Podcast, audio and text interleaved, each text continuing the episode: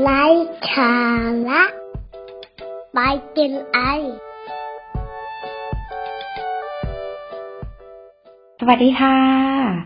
วันนี้นะคะ ครูตันก็อยากมาเป็นกำลังใจนะคะ ให้กับทุกทุกท่านที่กำลังเผชิญปัญหาหลาย ๆ อย่างนะคะ หรือว่า ใครที่กำลังมีความทุกข์ใจอยู่ตอนนี้นะคะ กับ 5 หลักคิดค่ะ ในยามที่เราต้องเผชิญปัญหานะคะ กับหลักคิดแรกค่ะ ที่ใช้ที่คุณปานใช้บ่อยๆเลยนะคะ ก็คือยอมรับค่ะ แล้วก็เผชิญหน้ากับความจริง ความทุกข์ค่ะมีอยู่สองอย่างด้วยกันนะคะ ก็คือทุกข์ที่ทำให้เราเจ็บปวด กับทุกข์ที่ทำให้เราเปลี่ยนแปลง ทีนี้ค่ะ เราจะเจ็บปวดก็ต่อเมื่อเราเนี่ยต่อต้านมัน แต่ว่าหากเรายอมรับค่ะ และเราก็พร้อมที่จะเดินต่อไปกับมันได้ค่ะ ความทุกข์นั้นค่ะ จะนำมาซึ่งการเรียนรู้และการ เปลี่ยนแปลง อย่างแรกเลยที่เราจะต้องทำคือยอมรับให้ได้ว่ามันเกิดขึ้นแล้ว แม้ว่าเราจะไม่ชอบ แม้ว่าเราจะไม่อยากให้มันเกิดขึ้น แต่แน่นอนละ่ะ มันได้เกิดขึ้นแล้ว ถ้าเรายิ่งไปขัดขืน ยิ่งไปต่อต้าน เราก็จะยิ่งเสียพลังงานแล้วก็เวลาค่ะ สู้เรายอมรับแล้วก็เผชิญหน้ากับความเป็นจริงค่ะ เพื่อให้เรากลับมาพบกับความสงบในใจ แล้วก็พร้อมที่จะเดินหน้าต่อไปในทิศทางใหม่ๆค่ะ ข้อสองนะคะ ให้เราเตือนตัวเองค่ะว่าความล้มเหลวเนี่ยเป็นแค่เรื่องชั่วคราว แต่มันเป็นโอกาสที่เราเนี่ยจะได้เรียนรู้และพัฒนาตัวเองไปชั่วชีวิต เราลองกลับไปอ่านประวัติของคนที่ประสบความสำเร็จในโลกนี้หลาย ๆ ท่านเนาะก็เคยพบกับความล้มเหลวมาแล้วทั้งนั้นนะคะ แต่ว่าเขาไม่ได้เก็บว่ามันจะต้องเป็นของที่อยู่กับเราความล้มเหลวนั้น มันจะต้องติดตัวเราไปตลอดชีวิต ไม่ใช่ค่ะ ทุกสิ่งเป็นของชั่วคราว ทุกก็อยู่กับเราไม่นาน สุขก็อยู่กับเราไม่นาน เพราะฉะนั้นเนี่ยความทุกข์ความสุขเนี่ยเป็น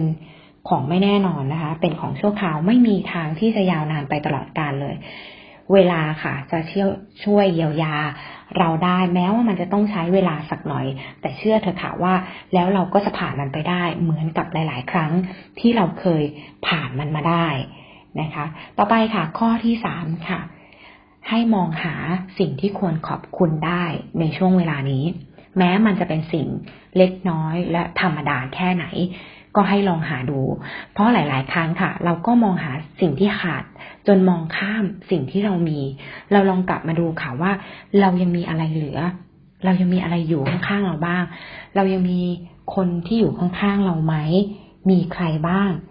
ลองขอบคุณดู ขอบคุณที่ยังมีลมหายใจ ลองเปิดดูเงินในกระเป๋า เอ๊ะ ยังมีอยู่ไหม ยังมีอยู่ ก็ขอบคุณเงินที่ยังเหลืออยู่ ลองมองดูคนรอบข้างนะคะว่า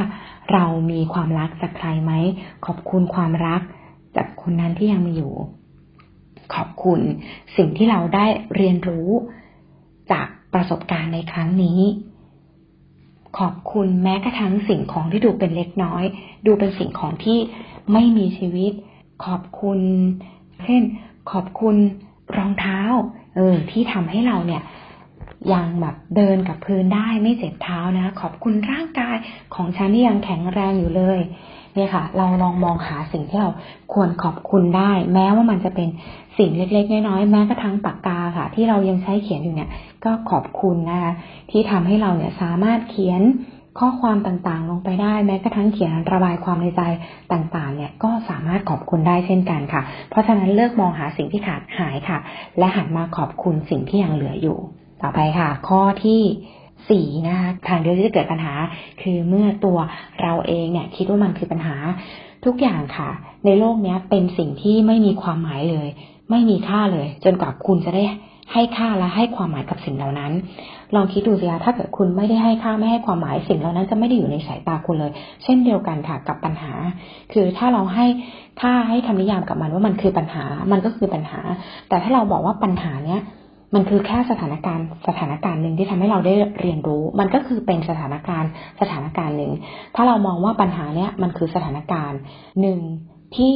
ทำให้เกิดความท้าทาย มันก็คือความท้าทาย ถ้าเรามองว่าสถานการณ์เนี้ยมันทำให้เราเกิดโอกาส มันก็คือโอกาส เพราะฉะนั้นเนี่ยมันขึ้นอยู่กับว่าเราให้คำนิยาม เราตีค่าเราให้ความหมายกับเหตุการณ์ครั้งนี้ว่าคืออะไร เพราะฉะนั้นค่ะทางเดียวที่มันจะเกิดปัญหาได้ ก็คือต่อเมื่อคุณเองคิดว่ามันคือปัญหา และข้อสุดท้ายค่ะ ข้อนี้สำคัญมาก เวลาที่ เราหมดกำลังใจเนี่ย เชื่อว่าหลายคนก็อยากจะมีคนให้กำลังใจค่ะ เพราะฉะนั้นเนี่ยข้อนี้ค่ะ เราต้องสามารถอบกอดตัวเองได้ในฐานะมนุษย์ธรรมดาคนหนึ่งเราต้องเข้าใจก่อนว่าเราก็เป็นมนุษย์ธรรมดาคนหนึ่งมีเจ็บได้ มีความกังวลได้ มีความกลัวได้ เราไม่จำเป็นต้องเป็นคนที่สมบูรณ์แบบที่สุดนะคะ แต่เราต้องยอมรับและรักตัวเองให้ได้ ในแบบที่เราเป็น ในอดีตที่ผ่านมาเราเคย ประสบความสำเร็จอะไรมาแล้วตั้งหลายเรื่อง ถ้าวันนี้มันจะผิดหวังไปบ้าง เราก็แค่ลุกขึ้นมา แล้วก็เดินต่อไปใหม่ พร้อมกับอกกอดตัวเอง โดยที่ไม่ต้องรออ้อนกอดจากคนอื่นค่ะ อบกอดตัวเองให้ได้ ในฐานะมนุษย์คนหนึ่งที่เจ็บได้ร้องไห้เป็น แล้วความรักที่ดีที่สุดก็คือความรักจากตัวคุณเอง อ้อมกอดที่ดีที่สุดก็คือ อ้อมกอดจากคนที่รักคุณที่สุดนั่นก็คือตัวคุณเองค่ะ เพราะฉะนั้นในห้าหลักคิดนี้นะคะ หวังว่าจะเป็นประโยชน์กับทุกท่าน เพราะฉะนั้นขออนุญาตทวนนะคะ กับหลักคิดแรกนะคะ นั่นก็คือหนึ่งยอมรับค่ะ แล้วก็เผชิญหน้ากับความเป็นจริงค่ะสองก็คือให้เราเตือนตัวเองนะคะ ว่าความล้มเหลวเนี่ยเป็นแค่เรื่องชั่วคราวค่ะ แต่มันเป็นโอกาสที่เราจะได้เรียนรู้และพัฒนาตัวเอง ไปชั่วชีวิตค่ะสามมองหาสิ่งที่ควรขอบคุณได้ในช่วงเวลานี้สี่ค่ะ ทางเดียวที่จะทำให้เกิดปัญหา